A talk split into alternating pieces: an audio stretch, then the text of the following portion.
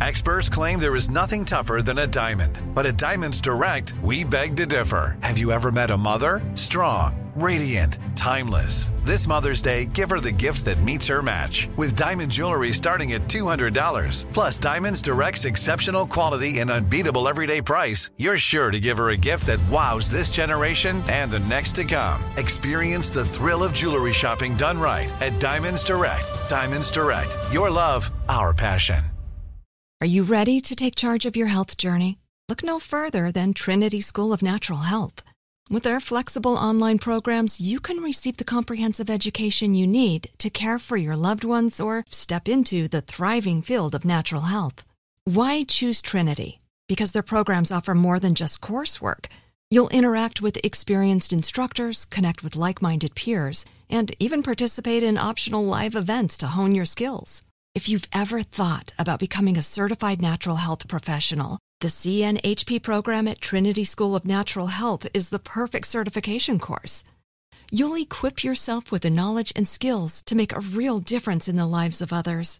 Turn your passion for natural health into a rewarding career. Visit trinityschool.org today to learn more about the Certified Natural Health Professional Certification Program. Go to trinityschool.org. That's trinityschool.org. Trinity School of Natural Health. Transform your life, transform the world. Are you looking for the perfect move in ready home this spring season? Now's the time to buy at Fisher Homes. For a limited time only, enjoy below market interest rates starting at 5.375% APR, 6.139% APR. With these exclusive lower rates, you can save hundreds on a move in ready home and start enjoying the benefits of home ownership even faster. Schedule your personal tour with one of our new home specialists at FisherHomes.com and make this spring the season you find your perfect home sweet home. Financing provided by Victory Mortgage, LLC, NMLS 461249, Equal Housing Lender. Hey guys, thanks for listening to Breaking Points with Krystal and Saagar. We're going to be totally upfront with you. We took a big risk going independent. To make this work, we need your support to beat the corporate media. CNN, Fox, MSNBC, they are ripping this country apart. They are making millions of dollars doing it. To help support our mission of making all of us hate each other less, hate the corrupt ruling class more, support the show. Become a Breaking Points premium member today, where you get to watch and listen to the entire show ad free and uncut an hour early before everyone else. You get to hear our reactions to each other's monologues. You get to participate in weekly Ask Me Anythings. And you don't need to hear our annoying voices pitching you like I am right now. So what are you waiting for? Go to breakingpoints.com, become a premium member today, which is available in the show notes. Enjoy the show, guys.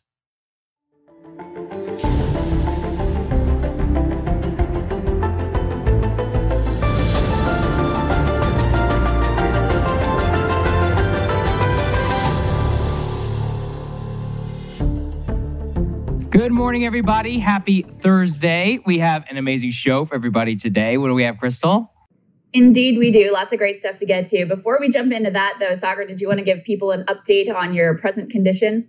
I've got fantastic news, everybody. Tested negative. Um, I'm almost 100% back to normal, just a little bit of lingering congestion. So, two more negative tests, and then I'm good to go. So, if you see me out on the street, don't worry. I have officially tested negative. I'll continue probably to wear a mask for like another week just to make sure that people feel safe. But after that, um, it's back to normal for me. So I'm really, really glad to be on the other side. Had some habanero sauce yesterday and it hit just like it was supposed to. Yes. So I'm happy yes. about that. That is great. Um, it'll be nice to be back in the studio. Most importantly, oh, yeah. glad that you are feeling better for sure. So, um, great, great news there. Um, ooh, my AirPod just fell Uh-oh. out. Hold on. No worries. Oh, there we go. okay. All right. In the show today, we have uh, updates on what's going on in Afghanistan, the very latest numbers in terms of Americans who remain, and um, the expectations for the Biden administration. We have two just complete jackasses members of Congress, one Democrat, one Republican, bipartisan, of course, who decided randomly that they would go and make a big show of themselves and do a big photo op by flying to Afghanistan and inconveniencing literally everyone who was there trying to complete an urgent mission. So we'll give you all the details of that.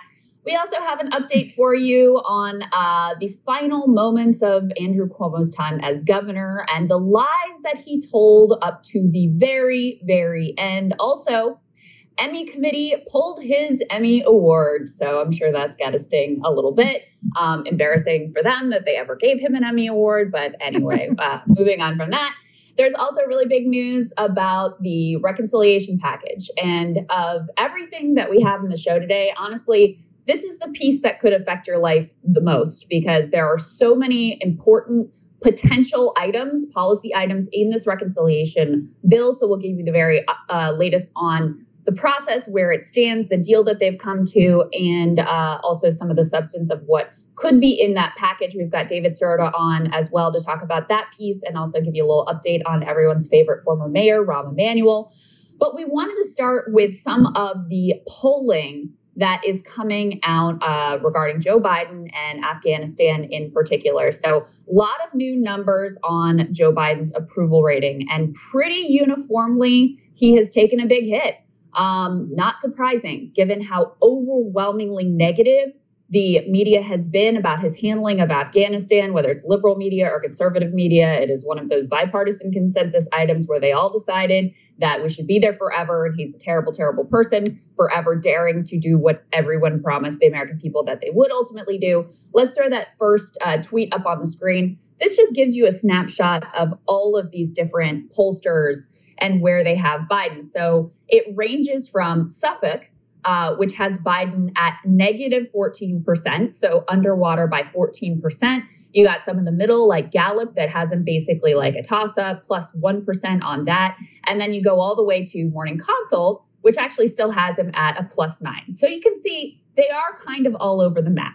But a lot of the new ones that have come out have trended negative. And you can see this in the Real Clear Politics average, which is always what we try to look at because any one pollster can be wildly off. In fact, oftentimes when you average them together, they still tend to be wildly off. But um, let's take a look at that Real Clear Politics average. That's the next element that we have here.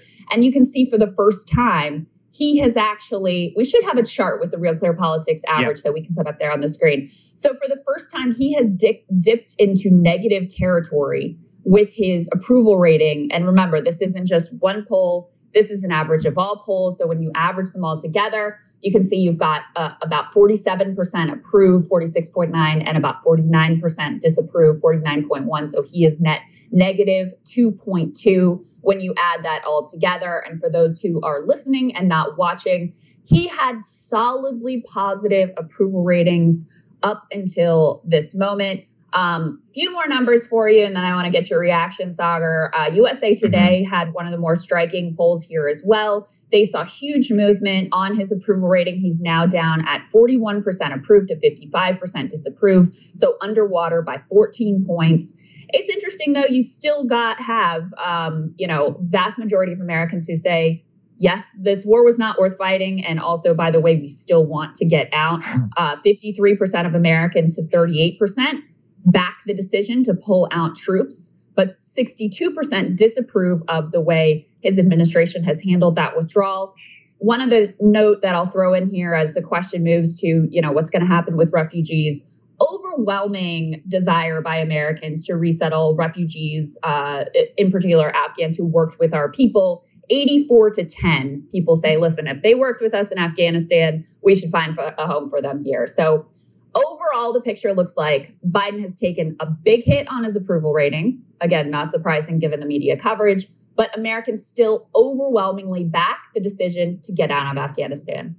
No, that's that is the major headline. I do think that creeping beneath this is the meta story that Biden is getting hammered on two particular areas where he was previously not just above water but actually very high. That is his handling of the coronavirus pandemic. So that USA Today poll, which did kind of shock everybody, and of course all the Afghan war hawks were pointing to it as an example of how Americans care so much about Afghanistan. It's very much like that NBC poll, however, who which we showed everybody on the Tuesday show, which is that yes, there was a 16 point drop um, for the president's approval rating, but almost all of it was concentrated in his handling of the COVID 19 pandemic and of the economy. So, buried within the USA Today poll is that only 39% of people within the respondents approve of Biden's handling of the economy. And the previous area where he had enjoyed very, very high support is his handling of the pandemic where he's now at only 50%. I think this once again captures a dynamic where Biden is really damned because he's not willing to go, you know, full Australia, which is really what you would, I think you would have to do. Uh, and frankly, can't constitutionally do in the United States if you wanted to get the cases down. And then at the same time is embracing, you know, Dr. Fauci and Dr. Walensky over at the CDC these kind of half-hearted measures which don't make a lot of sense and then the country is spanning from red and blue the culture war you know oregon now brought back their outdoor mask mandate for some reason which nobody can really explain and then at the same time you've got red state governors which are banning basically any you know restrictions whatsoever i think that yeah. kind of chaotic dynamic especially as a Delta variant surge it continues across the country, especially amongst the hospitalizations and deaths. That is what is going to continue to hammer him. And then, really, we covered this so much during the Trump years, which is the economy is downstream of the pandemic which is that there is no separating it, which is that as right. long as the pandemic is going badly, then the economy is going badly. So that's why he's at 39% there on that. That 39% on the economy, I would absolutely not want to be there. One of the only indicators of strength that Trump had in the polling, which obviously was dramatically flawed um, before the 2020 election, was he was always above 50 whenever it came to the economy, always above 50. So to have Biden sitting 10 points below where Trump was back in November of 2020, I think it's a disaster um, for the president. I almost don't even look at Afghanistan as as a big a part of this. I think it's obscuring a much bigger trend across the country of people are saying, "What the hell is going on here?" I just want to know. Yeah, I mean, look, I don't think there's any denying that the overwhelming negative media coverage onslaught over the past two weeks with regards to Afghanistan has hit his approval rating. You know, I don't think there's any right. denying that whatsoever. However, um, is that ultimately going to be ephemeral? And I think you're right. When people are going to the polls ultimately in the midterms, they're much more likely to be voting on uh, how they're feeling in their local community, if they're feeling safe, if they're feeling like their kids are protected, and if they're feeling like they're doing well economically. Um, you know, I mean, you point to the coronavirus numbers, but at this point, those are his highest marks. That's his best one. So that's his best one. The fact that he's barely scraping together 50% support. I do want to be fair that I think a lot of this is out of his hands, you know, just from um, the nature of the United States. As you pointed out, yeah. different states are doing different things Florida, they're not, they're getting hammered right now. I mean, a lot of the states that have low vaccination rates and where the governors have, you know, made this big public culture war show of we're going to ban you having any sort of like masking. We're going to ban, we're going to control what you can do in your local school. Um, those dynamics are really out of his hands unless he really wants to push the limits of right. sort of, you know, our entire constitutional system. And I think what people at this point would be willing to accept so some of this is out of his hands, but he's still, um, you know, ultimately he's still the president, and people are going to judge him and the Democratic Party based on how they're feeling about the trajectory of Delta and the trajectory of the economy. Throwing into that mix, and we're going to talk a lot more about this later, both you and I, and also with David Sirota. You know, it's been a while since he's really done anything economically. Uh, you had that relief bill when you came in. You had a good vaccination push that seemed to be, you know, rolling out pretty effectively when he first got started. That's kind of hit that's kind of hit a wall, although actually the numbers have picked back up here in recent days as Delta has surged. But economically, they decided to mess around with this bipartisan infrastructure deal. Um, and that has really slowed down the whole process. So I understand why people are looking at this and going like, you're not really doing anything. So no, I don't approve of what you're doing on the economy because you're not actually doing anything at mm-hmm. all. Now, if they can get a reconciliation package through, does that change the game? Possibly. But I am of the opinion and have been for a while that Democrats are pretty screwed in the midterms. And if you ask people here in DC and they're being honest, they will tell you the same thing. Um, they didn't do what it takes to take control of redistricting. That puts them at a tremendous disadvantage. Uh, midterms are typically historically bad for the party that's in power. You have a lot of just macro trends that are going in the wrong direction for them. So I think Afghanistan or no, they're kind of screwed for the midterms. They should go ahead and like live their best lives now and get as much done as they possibly can because I think that the power that they have right now is going to be incredibly short lived. There was one other number. This is really pretty striking um, that shows you just how done Americans are with Afghanistan, with the way they've been gaslit on the war on terror, with all of it. So let's put this um, Sam Stein tweet, Morning Consult, Politico poll.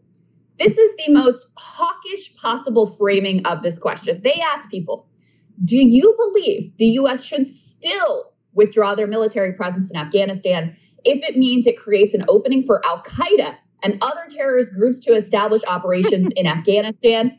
Still, still a plurality say yes. 45% say still withdraw. 40% say don't withdraw. So even when you frame this in the most aggressive, hawkish, like imperialist possible way, war on terror type of way, Americans are still like, no, we're done here. We're just done yeah. here. And Looking I do believe, yeah, I do believe over time, as you know, these images that have been incredibly heart wrenching and difficult to watch fade, and people really take in, and we're going to talk about this in a minute, the fact that in a very short period of time, we've gotten out now 80,000, 90,000 people. That's impressive accomplishment. Thank God no American has been killed in this process. Once people actually sit back and take in those facts, I actually think these numbers are going to move in a more positive direction for Joe Biden on Afghanistan because he did the thing that Americans still, even in this moment, are like, we really wanted you to do that.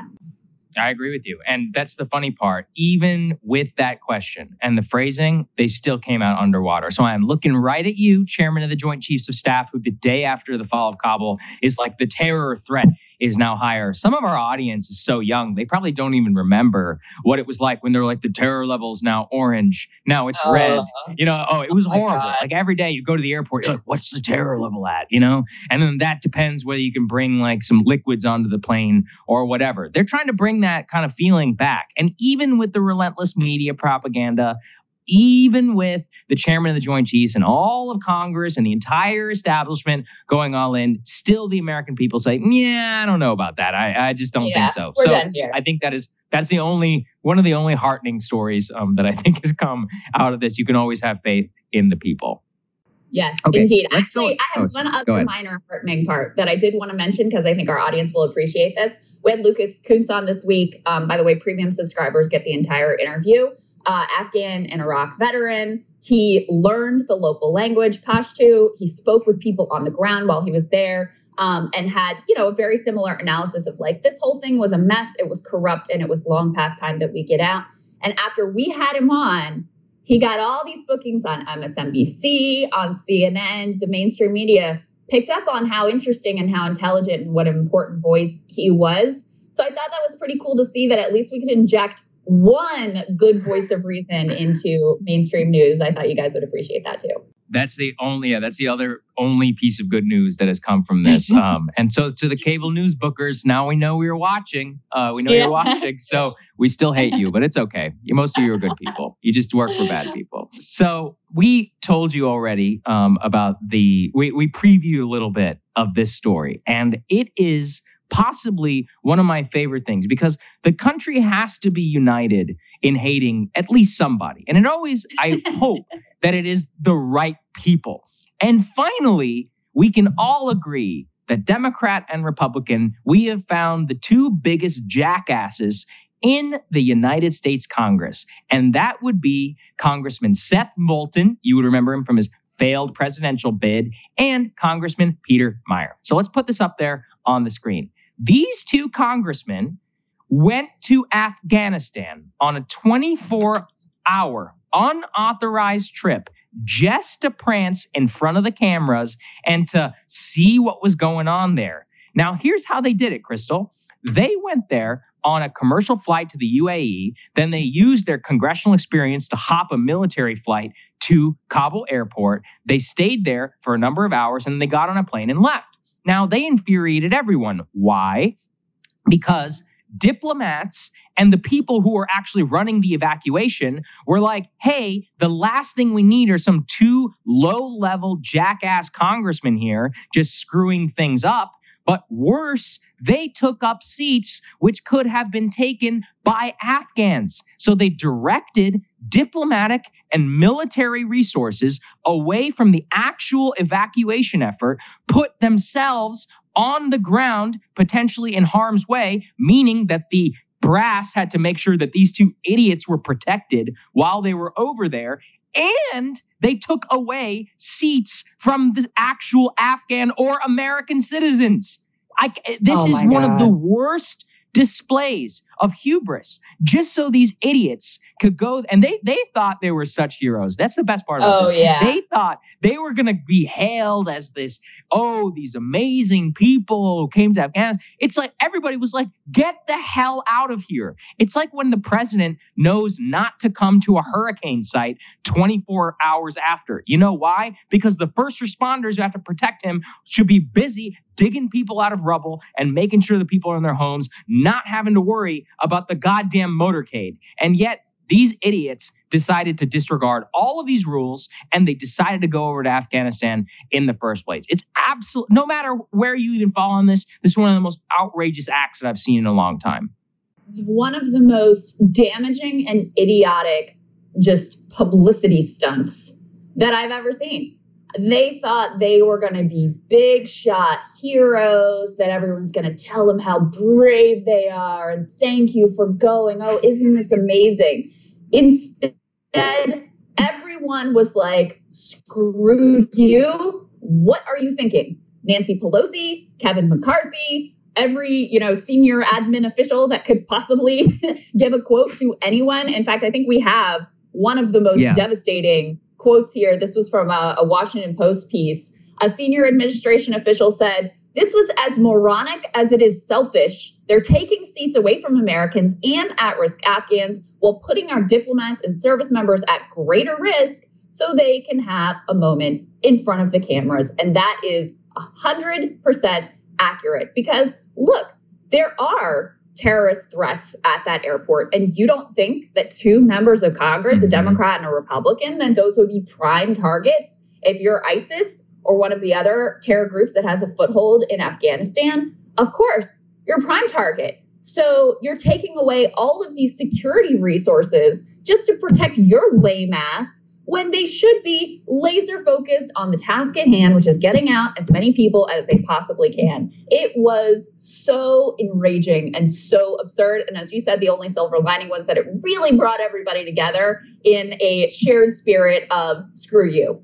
Yeah, I, I that's my look. Nancy Pelosi ripped them. That's how bad it is. Put that up there on the screen. Nancy Pelosi was like, hey, don't do it the White House was like, we would really like to not have to worry about two idiot congressmen over in the middle of an active war zone. The Pentagon said the same thing. Frankly, they should have been denied boarding. I don't know. You know, the military, next time if one of these idiots tries to pull something like this, tell them, no, you're not getting on this goddamn plane. You don't belong in Afghanistan. This is completely outrageous. And really what it is is, you know, back to Glenn Greenwald and what he said. It is 2002 all over again. It's all just performative BS in order to try and boost their own profiles, to try and have these publicity stunts. And who suffers? Who actually suffers? The people of Afghanistan and then the, our poor soldiers. Can you imagine being one of those? So I would be terrified if I was the commander of Kabul and I was like, oh, now I got to worry about these two congressmen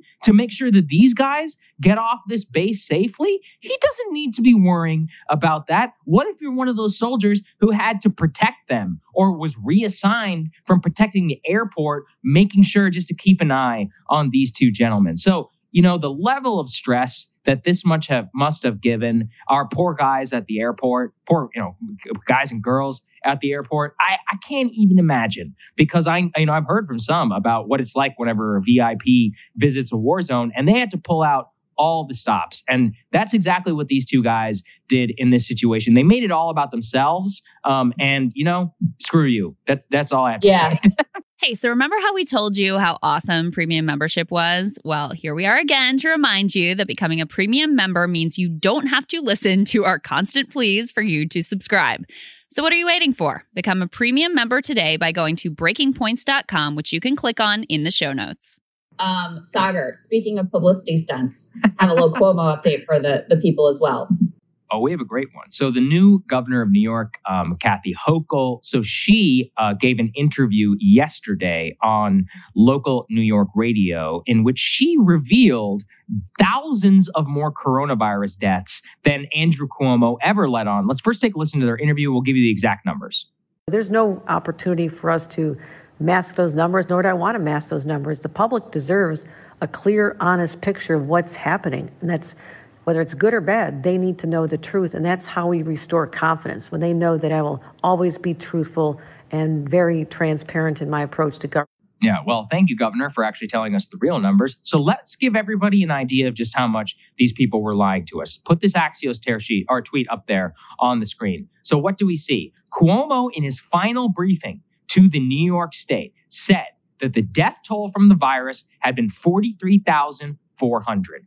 It now stands at 55,395, a full 12,000 more deaths that were hidden by Governor Cuomo. Now, look, the actual numbers themselves, we were generally had an idea of this. However, New York State itself had not yet acknowledged the real death toll that these people had suffered from. And this all comes down to the fact that Cuomo himself wanted to hide these nursing home deaths in order to protect his own ass and in order to write his little book about triumph in the coronavirus pandemic, for which he was paid millions of dollars in an advance, for which he was made into a media hero, and more. So, I mean, unfortunately, this will probably be our very last Cuomo update unless we learn even more about his corruption. But this is what he should have been impeached for, Krystal. This is what he actually should have been impeached for. Not only the decision, but then uh, for the nursing homes, lying about it, covering it up,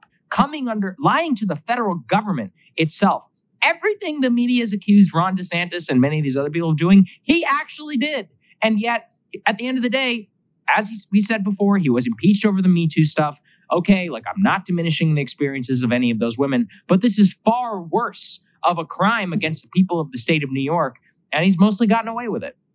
Well, and just so people understand here, I mean, all the way up to his farewell address, he was giving out the wrong numbers. Okay. Mm-hmm. This guy cooked the books, lied about the nursing home deaths, lied about the overall death toll in the state of New York. And yes, great that he's gone, but that got so little attention ever from the media, which is insane.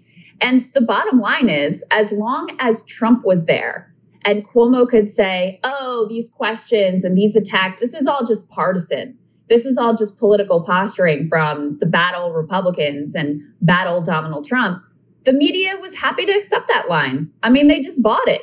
And it wasn't until two things happened. Number one, Trump was gone. And number two, all of the Me Too stuff broke. That they had any interest in holding Andrew Cuomo right. to account for anything.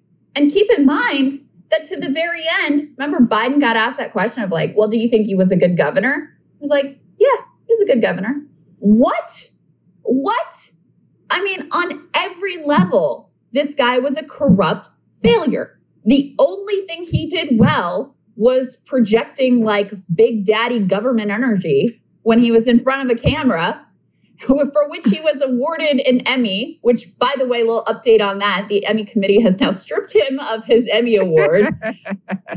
it is so embarrassing that they ever granted him that. Um, Cynthia Nixon had a good line. She was like, listen, neither of us is governor of New York, but at least I still have my Emmys. So um, I do also want to say, look, this guy was challenged by uh, Cynthia Nixon and also Zephyr Teachout and they were treated like they were ridiculous people and they were distractions right up until very, very recently. Um, I think it was Bakari Sellers who tweeted out, like, oh, thank goodness we could have had Cynthia Nixon and that would have been terrible. It's like, would it have been though, actually? Because look at what this guy is actually doing outside of just his ability to like give a presser that makes you feel good. So, um, goodbye, good riddance, and the lies were being told up into the very, very end.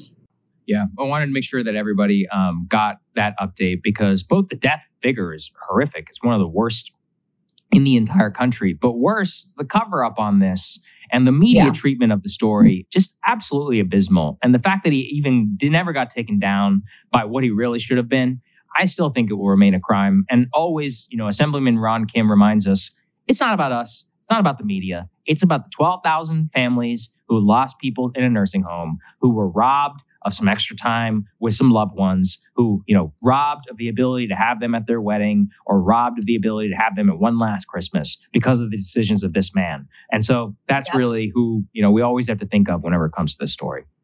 That is exactly right. Um, another really important story that we wanted to update you on, which is where the Democrats are with this big reconciliation package. Last we left you, there was an impasse between these first nine, then it became 10. Um, like there's the far right and the far left. These are like the far corporatist.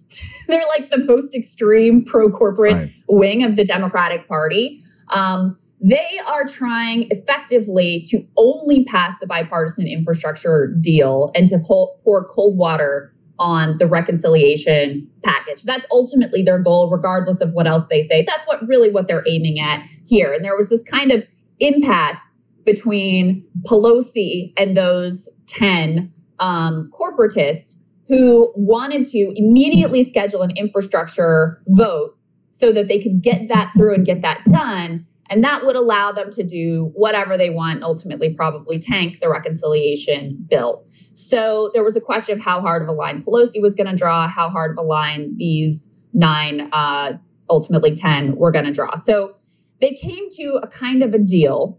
The idea here, and it's a little bit complicated, but they effectively agreed that the infrastructure package would come up for a vote on September 27th. Actually, let me rephrase that. Would be considered by September 27th is the the specific deal that was ultimately reached. So that gives Pelosi and Bernie and all the Democrats working on these committees gives them about 5 weeks to try to work out all of the details of the reconciliation package um, and bring that to the floor so that they can still be tied together.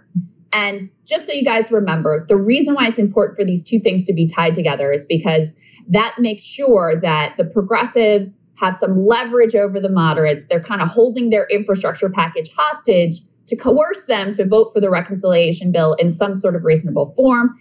And that also keeps the progressives in line to vote for an infrastructure package that they don't really like. So it sort of keeps the leverage, distributes the power between all factions of the party. Ultimately, the moderates wanted to reclaim, they're not moderates really, they're extremists in this context. They wanted to reclaim that power for themselves, just be able to get their infrastructure package through. So this deal is struck that says they must consider the infrastructure bill by September 27th. These nine are running around acting like this is some big win and they really got their way. What is the reality here? Let's put um, Jake Sherman's reporting from Punchbowl up on the screen. Ultimately, it seems like the September 27th deadline that they supposedly won is really ultimately kind of meaningless. He says Pelosi still holds all the cards here for three big reasons. The rule only says they have to consider the infrastructure bill by September 27th. It doesn't say they have to vote on it then. So you could um, you could push it off down the vote off down the road. You could use stalling tactics. So that gives you wiggle room to start with. Number two, you can pass another rule that says we're going to do something different. So if you have a majority of the caucus to pass another rule, then you can still do something different. And finally, oh, she can actually just use what he describes as a break the glass plan. Clause 1C of House Rule XIX allows Pelosi to unilaterally reschedule the vote. So she can just decide, like, yeah, I know I said I'm going to do that, but now we're going to do something different now. Now, I know she wouldn't necessarily want to use that as a first option because you've given someone your word, et cetera, et cetera, but that is still on the table. So what does all of this mean ultimately? Um, it means really Pelosi still holds all the cards here, as Jake ultimately said. Um, she can decide when and how this vote comes up.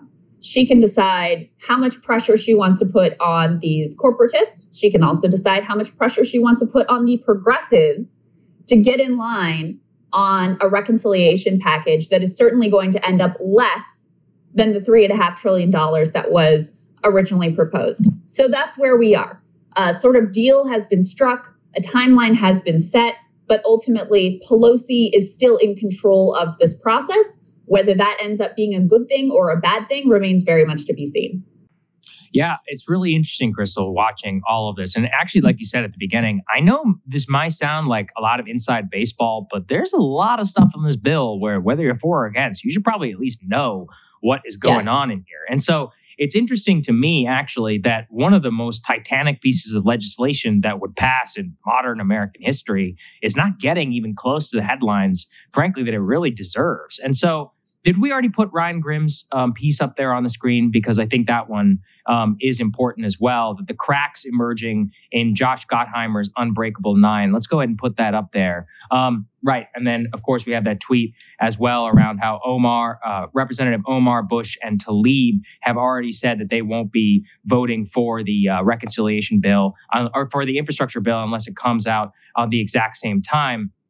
I think that these dynamics are all very important. And so when we have, and what we'll see in terms of the vote, is if they can get it done by September 27th. But as you said, they're not necessarily hardwired to that date in the first place. And I just find it really, I mean, I, I just don't see any way they could possibly get it done um, by September 27th. That's only a month from now. Three point five well, trillion. They haven't even begun writing the entire thing in the Senate. Well, they that that is true, but they have actually a lot of these pieces have already been written. So mm. um, apparently, that she was already planning on a timeline of early October. So okay. this really actually only changes it by a few days.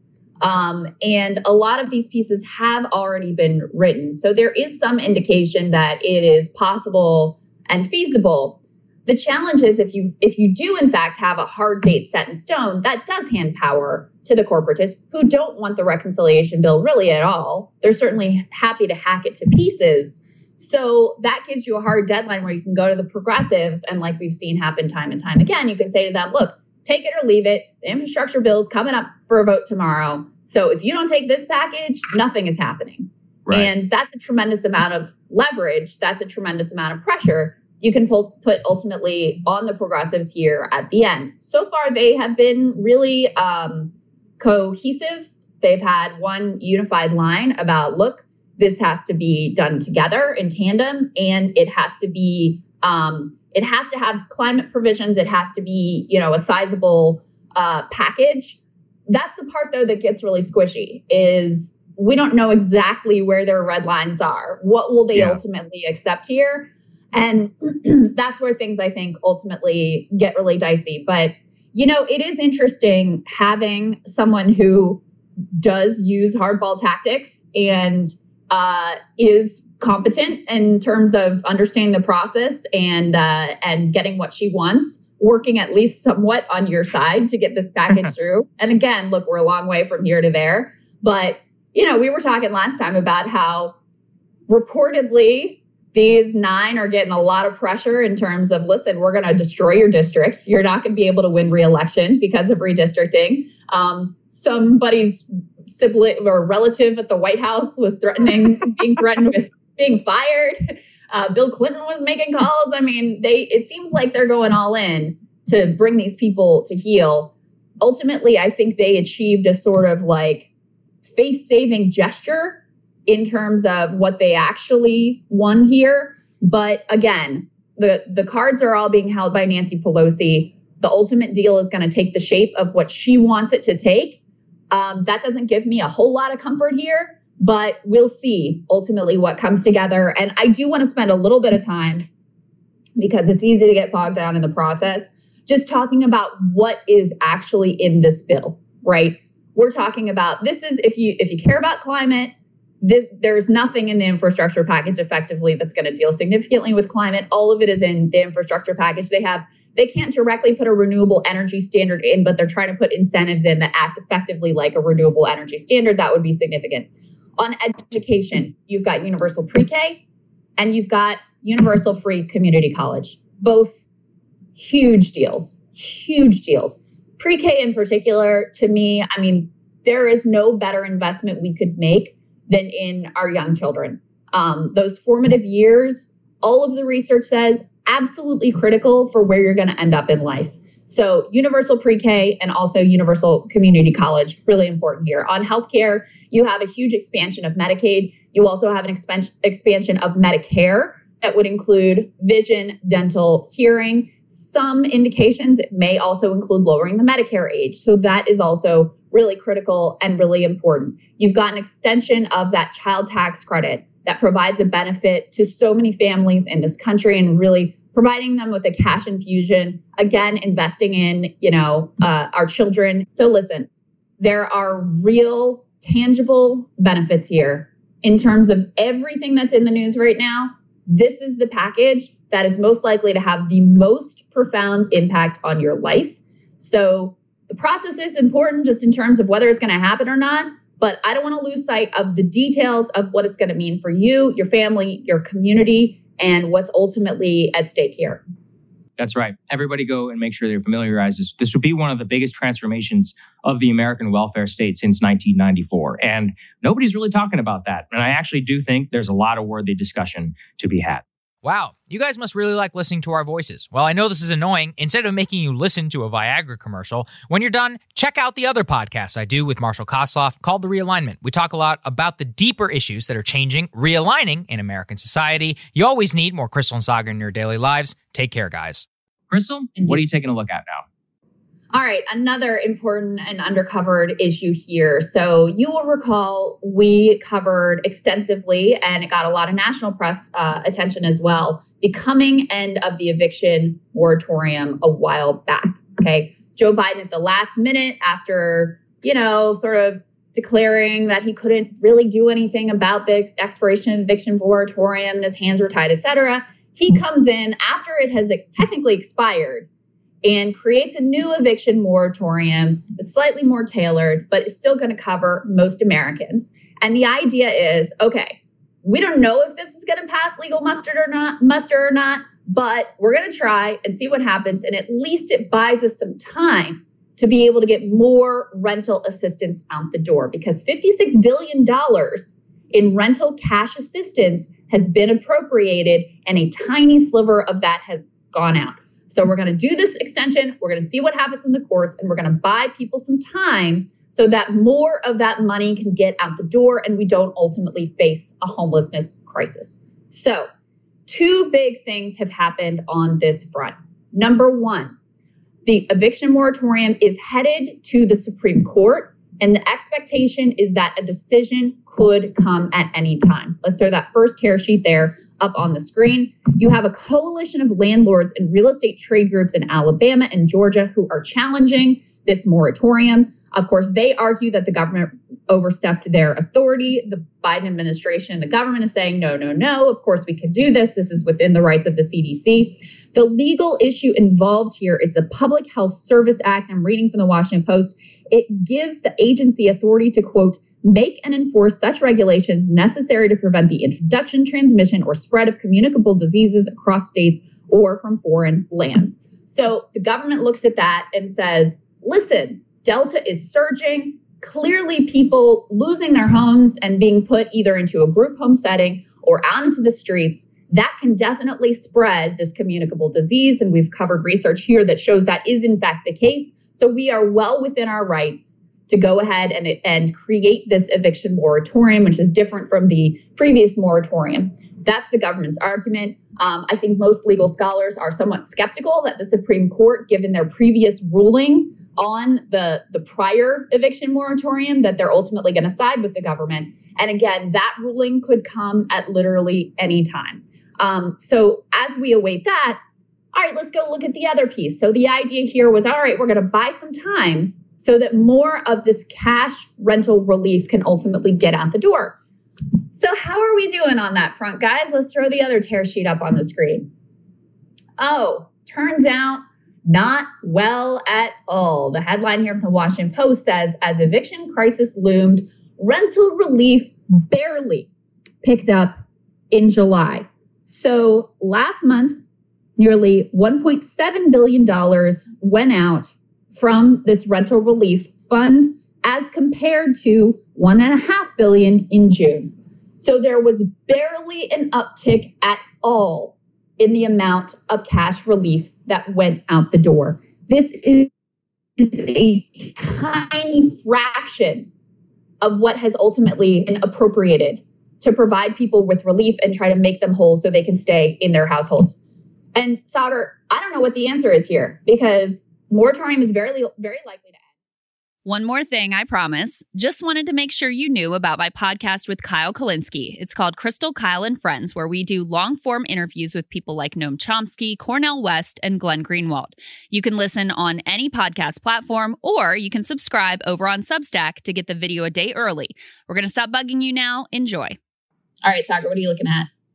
Well, we you may not have missed this, but we have some very, very interesting news out of the intelligence community. Now, as usual, the media and the intelligence community and their relationship around all of this is very interesting. Here is how a new lab leak hypothesis report from the intel community is being reported. So let's put this up there. First of all, it was leaked to some very friendly reporters over at the Washington Post. Now, the way that they publish this is as quote from Ellen Nakashima.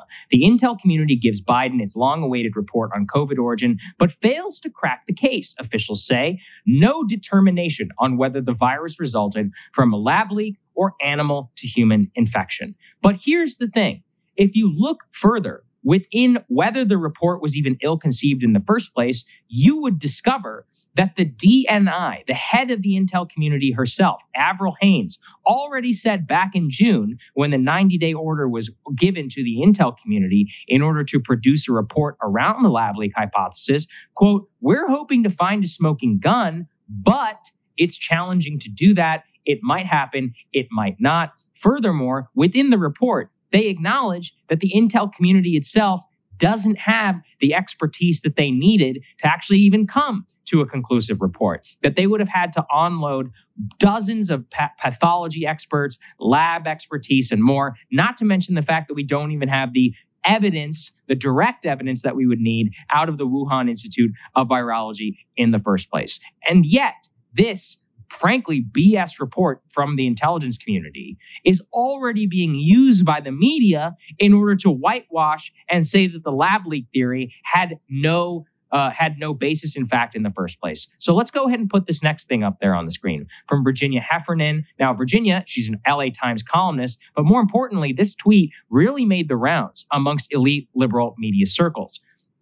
Here's what she says To those who stake an argument about lib media bias on the premise that reporters were too woke and afraid to cover the lab leak hypothesis, number one, they did cover it. Number two, it wasn't that compelling. She then goes through and cites a number of places in which the media did cover up the lab leak theory, specifically for ideological reasons, and comes finally to the inconclusive report out of the intelligence community. Now, first of all, that report from the intel community remains classified. The White House and others say that parts of it will be released. Okay, I'm not going to hold my breath. But in reality, given the open source information that we already have around the lab leak theory and more, it is clear beyond a shadow of a doubt with the circumstantial evidence that there is more evidence to point towards a lab leak than there is towards natural origin.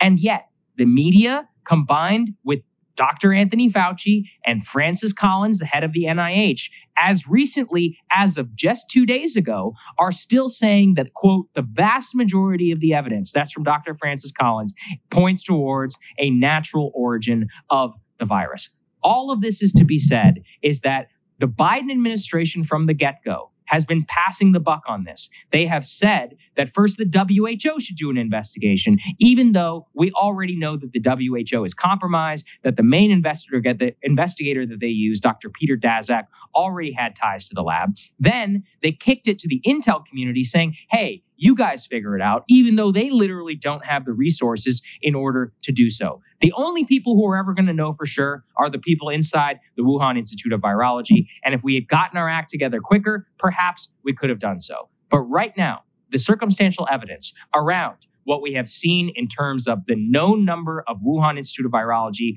lab uh, staffers who were sick back in November of 2019 given the fact that the World Military Games seem to have been a nexus point for coronavirus in the city of Wuhan, given the lies that the Chinese government has pushed consistently on the natural origin theory, and then finally, really what we know about gain of function research itself, it seems clear the direction in which it points. So, What I really am seeing here is a media and concerted campaign by the Biden administration and by our mass media to try and cover up what is clearly happening here. And that's the problem we have, Krystal, which is that they're trying to see the inconclusiveness of the report. Joining us now, we have the founder of the Daily Poster, the one and only David Sirota. Great to see you, sir. Good to see you, David. Great to see you. Thanks for having me. So you've been doing some great reporting on the uh, the unbreakable nine. They're calling themselves. Uh, some reports where they're really now ten. They're also, you know, extreme corporatists, and you've been doing the reporting on exactly what their motivations are in terms of blowing up the reconciliation deal, because that is their ultimate goal here. Just tell us what you've learned. So, uh, a while back, uh, an Exxon lobbyist was caught on tape, uh, basically saying that that the company had had successfully stripped out climate provisions from the infrastructure bill, uh, and essentially what that telegraphed is that the, for instance, the oil and gas industry uh, really wants the uh, bipartisan infrastructure bill, uh, and they don't necessarily uh, want, uh, to put it mildly, they don't want the reconciliation bill with all the climate stuff in it. There's a similar dynamic with the pharmaceutical industry. the reconciliation bill, there's a very good chance that it's going to have some provisions in it to finally allow Medicare to negotiate with drug companies, negotiate for lower prescription drug prices, something that the drug industry really doesn't want to happen and has lobbied furiously against uh, for years. So, point being, there is a lot uh, of, of, of in industry support for the infrastructure bill and a lot of potential industry opposition to the reconciliation bill. Not coincidentally, as you allude to, the nine or 10 uh, House Democrats uh, who have said that they want the vote on the infrastructure bill first, uh, which would essentially create the conditions to kill the reconciliation bill.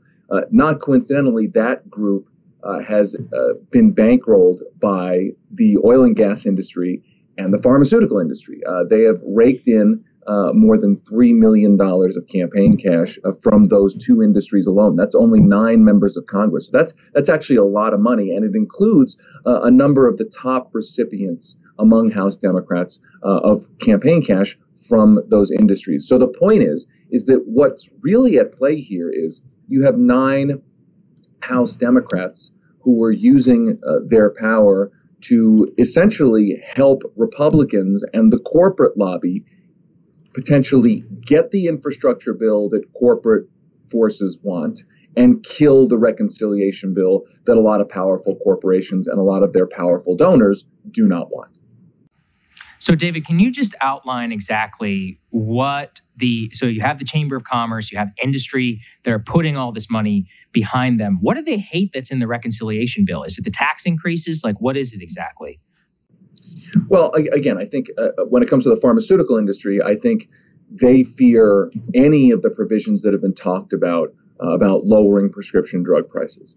Obviously, the oil and gas industry uh, does not want uh, all of the climate programs, uh, which are designed to transition the country's economy off of fossil fuels.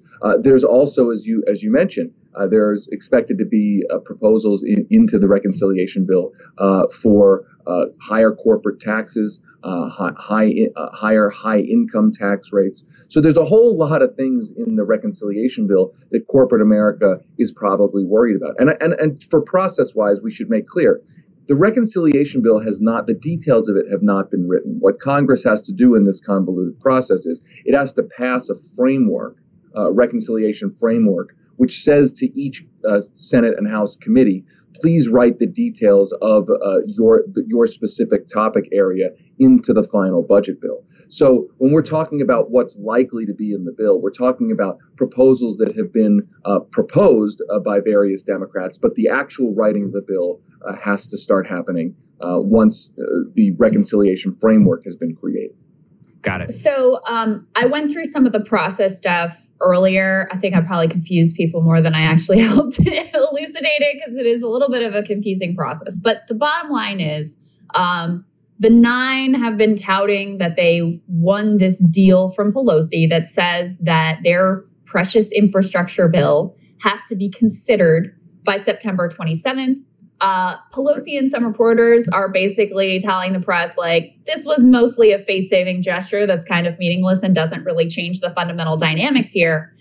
As I see it, and I want to get your analysis, effectively, Pelosi continues to hold all the cards. So if she decides she wants to put a lot of pressure on these nine or 10, and bring them to heel with a package that's relatively sizable and make some, you know, significant investments in our future and in the American people, she'll do that.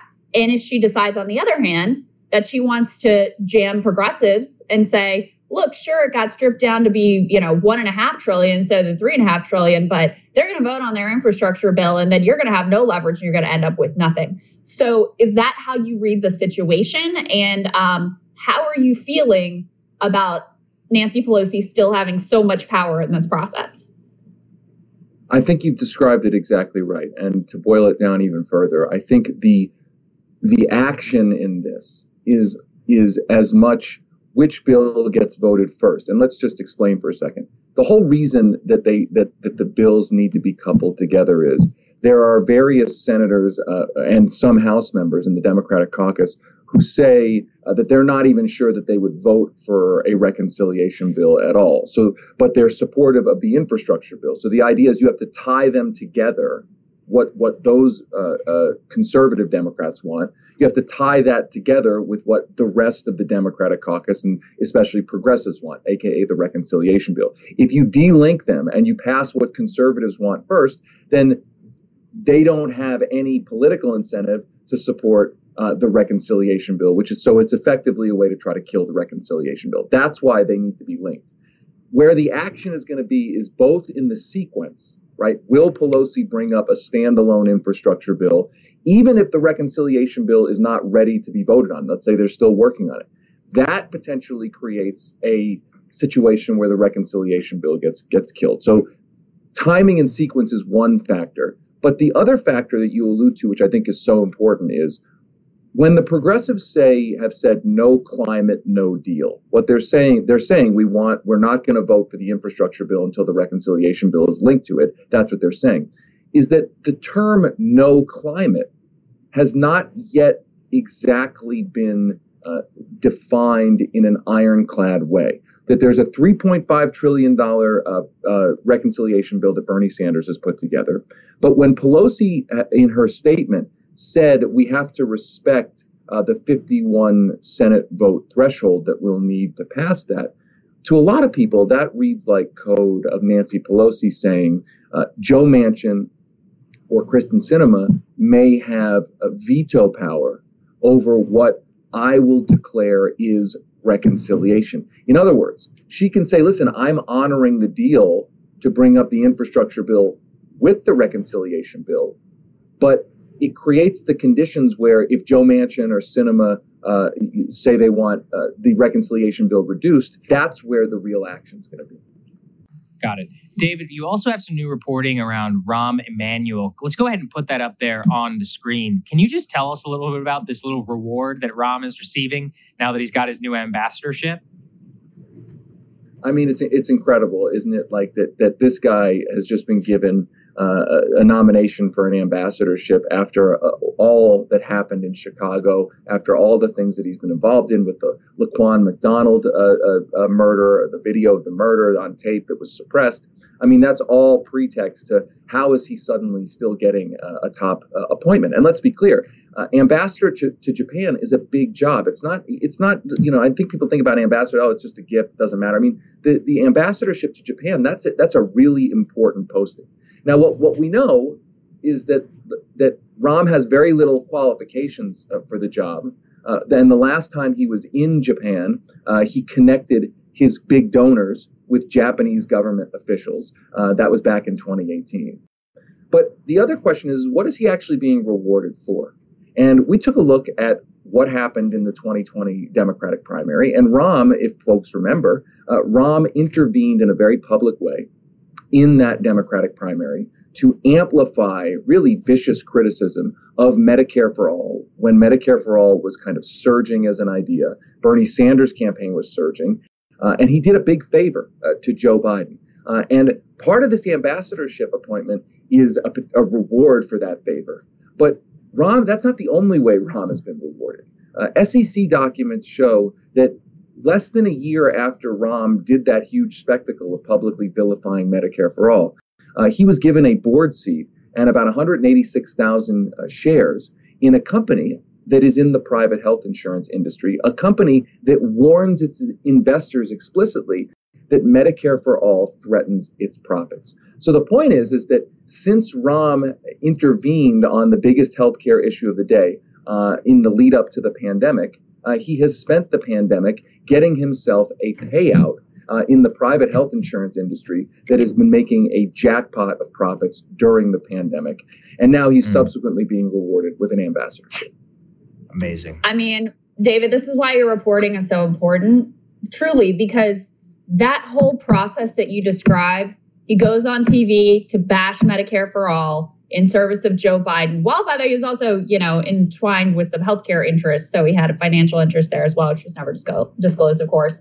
And then he's rewarded in this way, not only with this prominent position, but also in terms of, you know, financial incentives that he receives. Like, this is how these bad ideas just continue to proliferate. This is how people get elevated in Washington. And Rahm Emanuel is one of the worst actors in Washington. He is one of the like great villains, certainly of the Obama era. So everybody make sure if you're able, go and subscribe to Daily Poster because I think that's why you're reporting you and the journalists that you um, work with there why it's so important because you really show how this all works and what the actual incentive structure is in this town. And um, I just think I, I, cannot highly recommend it enough. It's absolutely invaluable, David. Thank you.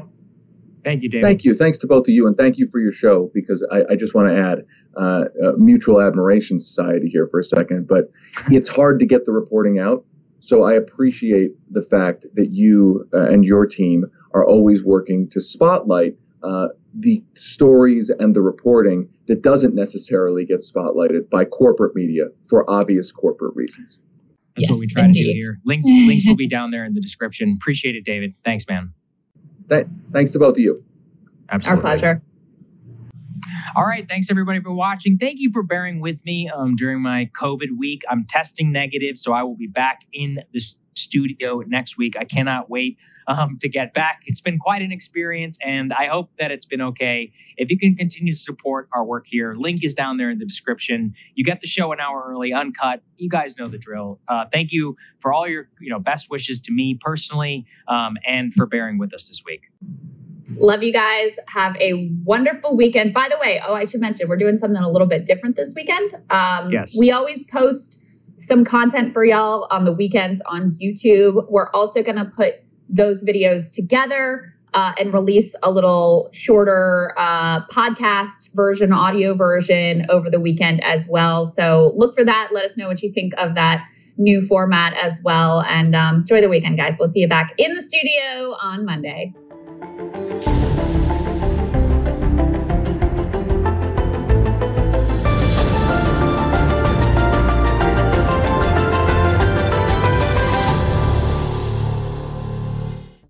Thanks for listening to the show, guys. We really appreciate it. To help other people find the show, go ahead and leave us a five star rating on Apple Podcasts or wherever you get your podcasts. Really helps other people find the show. As always, special thank you to Supercast for powering our premium membership. If you want to find out more, go to krystalandsaagar.com.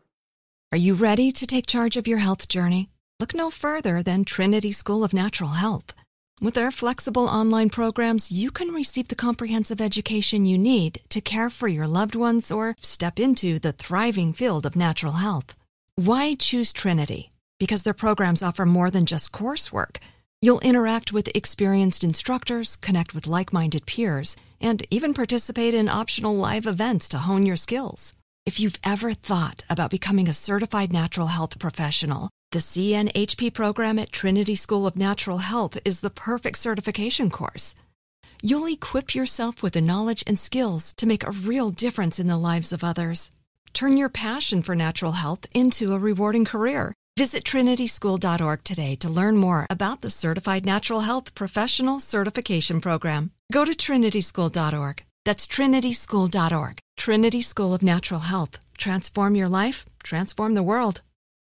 Are you looking for the perfect move in ready home this spring season? Now's the time to buy at Fisher Homes. For a limited time only, enjoy below market interest rates starting at 5.375% APR, 6.139% APR. With these exclusive lower rates, you can save hundreds on a move in ready home and start enjoying the benefits of home ownership even faster. Schedule your personal tour with one of our new home specialists at FisherHomes.com and make this spring the season you find your perfect home sweet home. Financing provided by Victory Mortgage, LLC, NMLS 461249, Equal Housing Lender. Right here, right now. Find your beautiful new floor at Rite Rug Flooring. Choose from thousands of in stock styles, ready for next day installation, and all backed by the right price guarantee. Visit riterug.com. That's R I T E R U G.com today to schedule a free in home estimate or to find a location near you. 24 month financing is available with approved credit. For 90 years, we've been right here, right now. Rite Rug Flooring.